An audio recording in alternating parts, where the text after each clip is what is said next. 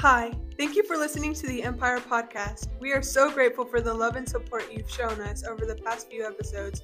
Be sure to subscribe to us so that you can be notified when we release a new episode.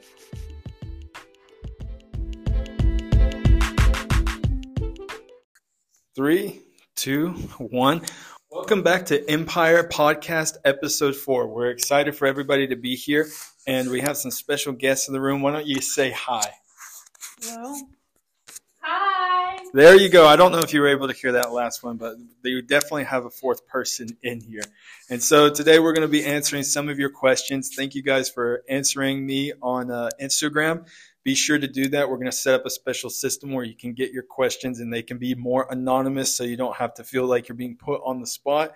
So, with that being said, let me read this question Is sickness from one's own sin, or is it the devil, or is it some random gray area? Garrett, do you want to start us off? Sure, that is a, uh, a good question, It's a complicated question. very complicated, a lot of gray areas in between that. But let's just go after: um, Can my sin cause sickness? That's that's one of the kind of things I got from that question. Is can my sin cause sickness? And I like to say, yes, it can. Uh, one easy way for a lot of sickness and mental illnesses to come upon you and different ailments uh, is unforgiveness and bitterness. And when you don't release forgiveness to other people that have done you wrong, it could be the most heinous crimes that they ever committed to you. And they surely probably deserve the death penalty. I'm sure they do. But the thing about it is, forgiveness is not for the other person, it's for you. And when you hold this bitterness and unforgiveness, it actually takes a, a really heaviness on your soul. Hmm. And what that creates is this is this crazy mindset of always having that person in the back of your mind and you don't realize it, but that person's actually controlling day by day aspects of your life, even though you even realize it, right? hmm Yeah, unforgiveness is definitely poison to the soul, and it really does hold you to a place where you're constantly meditating on anger, hatred, or whatever other negative emotion that was caused during that moment bitterness, sadness, all of that sort of stuff. One hundred percent. And here's just an example. So there's a psychologist. There, this woman went to a doctor, and she had all these crazy ailments. I mean, it was multiple stuff. I don't remember all of it, but I know there was like crazy high blood pressure. She was, uh, uh, I, I want to say, passing out at some times, not passing out at other times. She had anxiety all the time, depression. She had suicide. She had all these crazy ailments, and her body was doing all these crazy things. And the doctor did all these tests, did blood work, and they legitly could not figure out what was going on with her. And so the doctor's like, hey, I don't know what's going on with you. I can give you all these medications, but we really don't know where the source is coming from. I suggest you go to a psychologist. And so the woman takes the advice of the doctor, goes to psychologist. She gets into the room. In a couple sessions, they found she found out uh, that she had extreme bitterness, hatred, and unforgiveness to somebody that molested her, right? And did it multiple times. And that's horrible, death penalty, prison for life, give it all means. But what that was doing to her was creating all this hatred inside of her. And what that does is give the enemy legal access into you when you don't forgive. Jesus said, Forgive uh, others like I have forgiven you.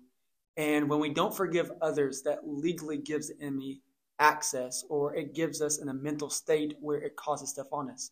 So we're going to fast forward. And after she did a couple sessions, she actually released forgiveness. She actually started getting healing. She went after the healing and she realized, hey, I don't have no more hatred, no more unforgiveness, no more bitterness. Guess what? All of her symptoms went away. How can you explain that?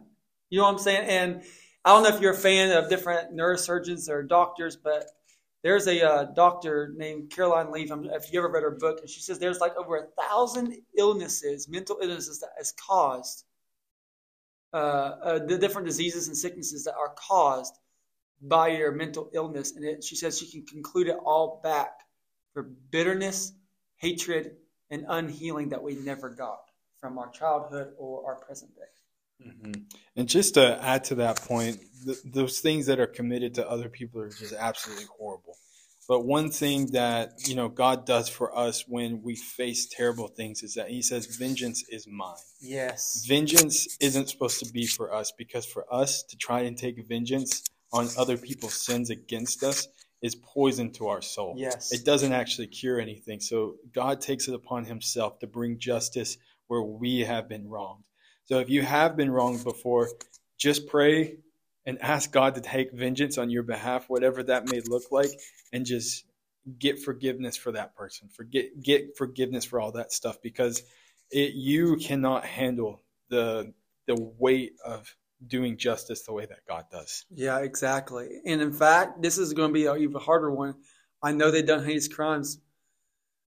The Lord even takes it one step uh, further. Yes, I say, you know what? Give it to God. It's like, Lord, vengeance is yours. You take, but also bless that person. Pray for that person. Lord, I pray for healing for them so that they don't manifest it to someone else. I pray for healing that they have an encounter with you, God, so they can actually get the freedom that they need so they won't live in this bondage anymore.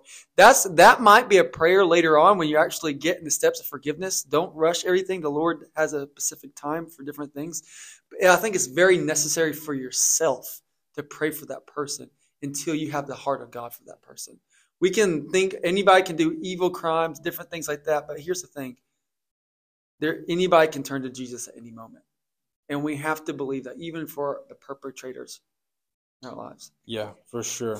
Very, very good example, Garrett. And zooming back out to that question, uh, does sin cause sickness? And I, I mean, yeah, just to kind of like generally generalize it, it is like, yeah, you know, having sex before marriage can cause sickness. You don't know who you're partnering up with. You know, random hookups, hookup culture, all that stuff can cause sickness. It can uh, deal deadly blows. You know, gluttony can cause sickness. It creates health issues, all that stuff. Um, doing things, uh, drinking too much, not being sober minded, smoking too much weed, all that stuff, and it's it can all lead to sickness and all lead to health issues. That yeah, one's own sin can do that. And I think for just like the whole question in general multiple things can be true at once is that, yeah, your sin can cause sickness. Yes, the devil can be responsible for sickness, uh, even if you're doing everything right.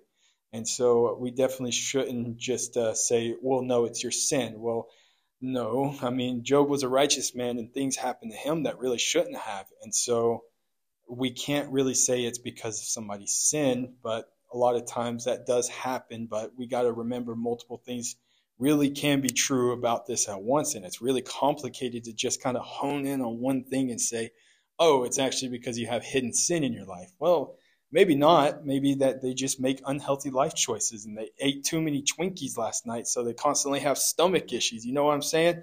And so we really got to be careful when just labeling these things as, you know, it's just your sin or the devil's just attacking you because a lot of things can be caused just by doing general stuff. You you eat at a restaurant, you get food poisoning, you're out of work for a week. Was that your sin? Was that the devil? No, that's just some chef that poorly handled the food, and because of that, you got sick. So you got to be careful when you label these things. One hundred percent. And when you're thinking it's constantly the devil doing everything in your life, I think you're giving him way too much credit. I don't think he's as good as what you think he is. To be honest with you, if you have the focus of the enemy all the time, what are you always going to see? You're always going to see darkness. You're always going to see what what's going wrong with the earth. So when you're seeing if you have if you're having sickness and constantly health problems and different things, I would like you to go in your quiet place, shut the door, go in your room, go wherever you feel the most. Uh, you can get answers from God and ask the Holy Spirit to reveal to you, hey, what's going on? Is it my life choices? Is the enemy? What is going on? Why am I constantly feeling sick? What's what's going on in my life? And sometimes you might not get the answer right away. Maybe you might not get the answer that you're thinking of, but I know that we have a big part to play in our in our healing. And the first step is being self-aware of what's going on around us. Mm-hmm. That's true. If you listen to uh, somebody like Jordan Peterson, he talks extensively about his sickness and how just a simple change in diet almost cured him of 90% of his sicknesses. He said he had gum disease. And at his age, I forgot how old he said he was, either 55, 65, some, something around that. He says, I got cured just because I changed my diet. Gum disease at that age, that's mm-hmm. unheard of, you know? Yeah. He had a bunch of autoimmune diseases and they all got cured once he changed his diet. And so, really, we got to look at these things from multiple standpoints of what what is happening? Okay, you really got to see. Does it need to be a change in diet? Do I need to exercise more? Yeah, if you're stressed out drinking Red Bulls every day to stay alive, then yeah, you're probably going to have some health issues, kidney stones, things like that. Is it sin? Not really. Is it the devil? I wouldn't give him that credit, but I would say that it's just you're making bad choices with your health and you're really mismanaging something that God gave you. And so, like, why are you squandering all your time trying to drink Red Bulls and stay awake for like 18 hours a day when you should be sleeping and getting good amount of sleep and eating nutritious fruits and vegetables? Instead, you're eating junk. It's there's so many factors that go into sickness that it's really difficult to categorize it in one spot. Yeah, that's good. I like what you said, and that and just going back, is like when you align your yourself with the word and you actually live out what the word's talking about and accepting the value systems of it, you'll start to see a lot of different sicknesses, a lot of different elements, a lot of disappear. Why? Is because your mind is being renewed to the mind of Christ. Not you're not trying to renew your mind to someone else's mind. Like Jordan Peterson, you're not trying to renew your mind to someone else. Your goal is to remove renew your mind like Christ and walk like he did and talk like he did, the character of God, right? And so a lot of times when we actually align ourselves up to it, we'll start to see uh, God illuminating things in our life that we need to take care of that we've never seen before.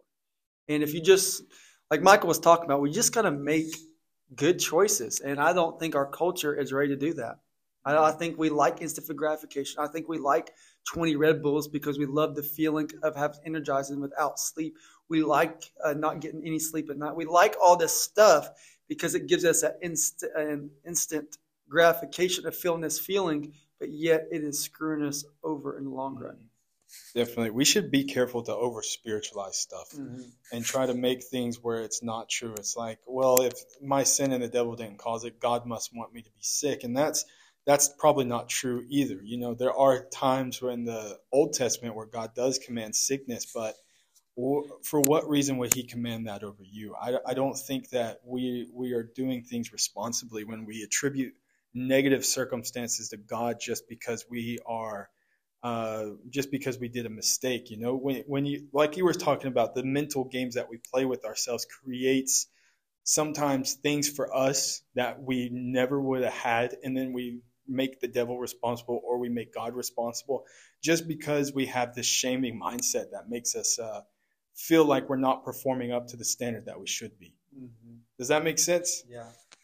Yeah, we like we if we like to over spiritualize. Oh, God created so I can be okay with it. Um, not necessarily. If it goes against the uh, the word of God and the word of Jesus, and you you thinking God created it when He didn't, then you're creating an access point of being okay in the squalor and the pigpen that you created for yourself. So I don't think you need to automatically think it's the devil or oh God did it. We we like to blame those two people because it removes responsibility on ourselves. Mm-hmm. And, and it, it helps us explain things that sometimes are just unexplainable and things that we're trying to find answers for that there just aren't answers for. Sometimes. That's our problem. That's our problem is we want to find answers to everything and legitly sometimes we have to be okay not knowing the answer in the moment so we can get clarity in the future. Yeah.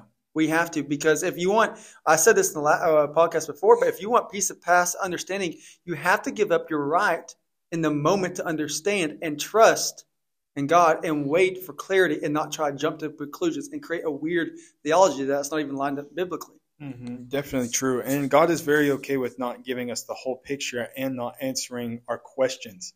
And that actually saves us a lot of trouble because if God answers every little question that you have, you're going to try and ruin the big picture by adding your perspective and trying to adjust God's perspective into things that you think are more helpful towards yourself. Mm-hmm. And so I, I, think God is very comfortable with leaving us in the dark, and that makes us insecure.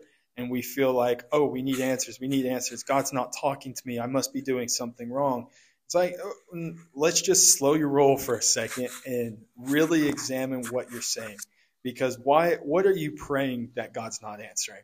Are you saying, God, give me the answer to, you know, the meaning of life, or why why are these bad things happening? Blah blah blah. And God's not answering that. maybe because you have to understand that the weight of the responsibility of this knowledge would actually be a bigger burden than it would be a blessing trying to figure it out.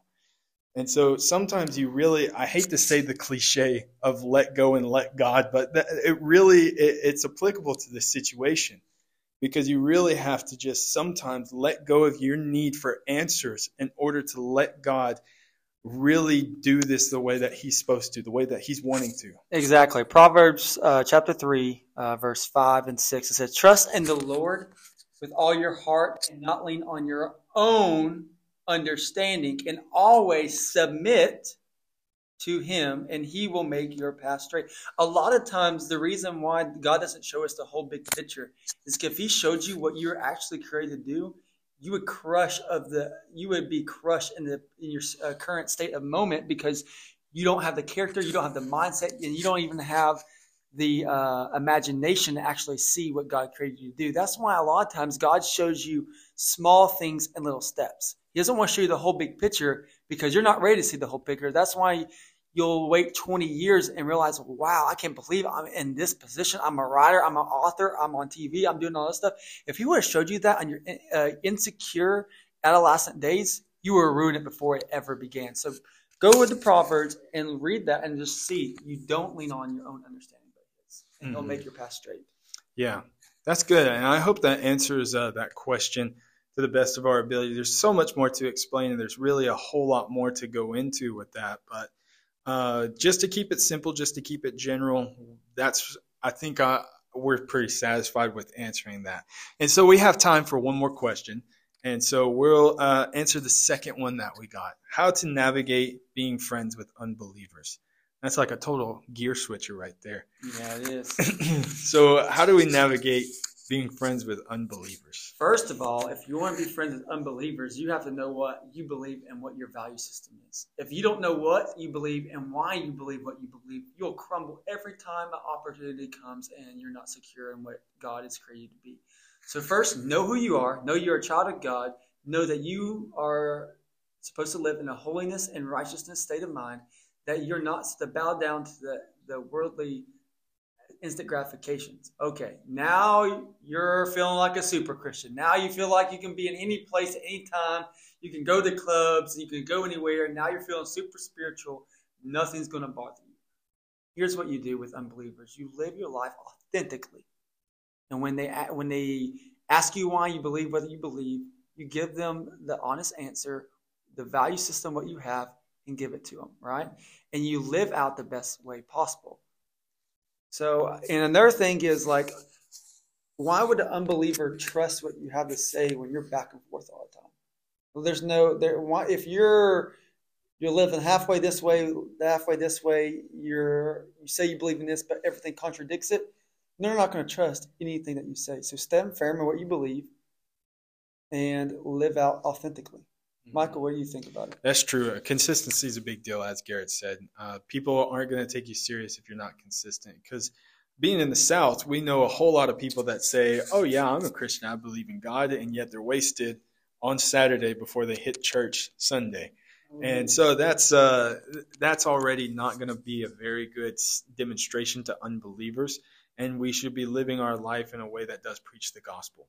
And it's not to make ourselves sound better than everybody else, but it's really that you believe that you were born again and you believe that Jesus paid for it all and you believe that he has forgiven you and he's called you to a higher lifestyle. And so you got to have self control and you got to control yourself even when you're put in difficult situations. And you shouldn't be hyper paranoid about unbelievers being around you because let's face it, you're going to encounter unbelievers everywhere you go. And so if you hear Beyonce on the radio uh, when you're at, the store, you you can't shrivel up and be like, "Oh my gosh, I'm compromising so much right now." You got to be comfortable, you know. You have to be able to be like Jesus was and interacting with people that were in sin, but he himself was never sinning. If and you're if you're only interacting with Christians or whatnot, people like minded, you're not doing yourself a justice. You're living in a bubble. You're living in a bubble. And another thing is, is like, oh, let your light shine the heal. If your light is in a room that's always turned on, then how is your light supposed to shine? You know what I'm saying? Like, I, I have no problem going to drug dealers' house. I've been there, done that. I don't I have no problem seeing cocaine, marijuana, all this crazy stuff on the table when I'm ministering or I'm at someone's house because I'm dropping someone. Why? Because I know who lives inside me and I know what I'm capable and I know my values. And I know when I leave that place, they're going to feel the love of God no matter where I do. Whether they hear the gospel or whether I love on them and treat them like the respect that they deserve. Mm-hmm. And so that's that, and that that's another aspect of it. I've been to a place or a party where uh, everybody was. I didn't know what was going to go on, but I went to a party and uh, a little pool party, and everybody was smoking weed. And next thing you know, it they said they offered me some. It's like, no, man, don't do that. And they explained why, asked me why. I explained my values. Next thing you know, it, I'm talking about the crazy things that God has been doing in my life for the last several years in different countries. Next thing you know, it the presence of God comes in that area, all of a sudden the people that were high, their eyes were red, stopped being red. The Holy Spirit got them sober minded. Next thing you know it, they're wanting to know more about Jesus and what they and how to have a relationship with Jesus. And was I judgmental? No, I don't care. Go ahead, smoke the blunt. I'm not going to stop you. Why? That's not my job.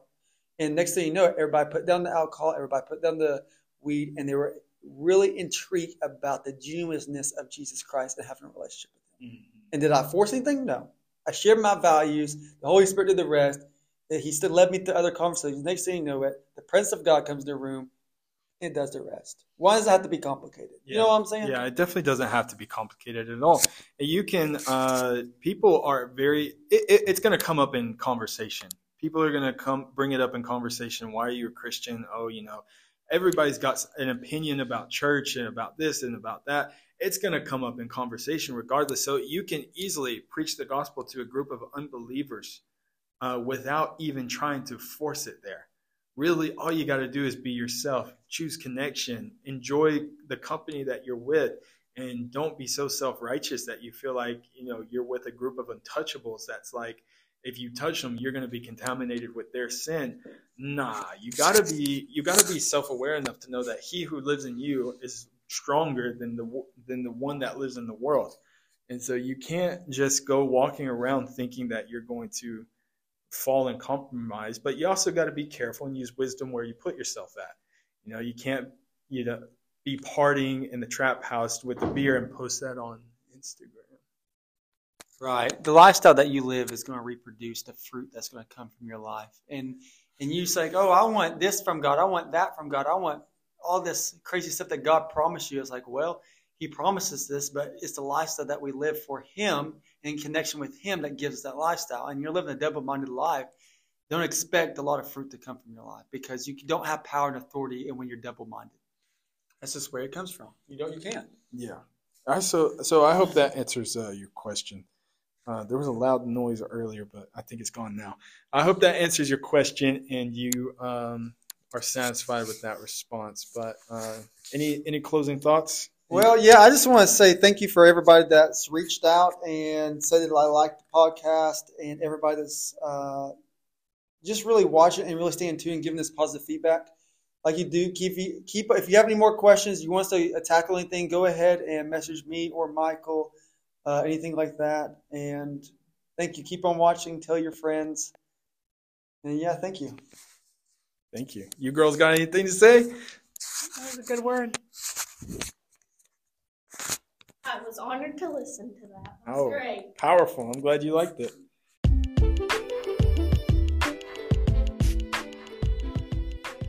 Thanks for listening. We have a new episode every Monday at 12 p.m. Eastern Time.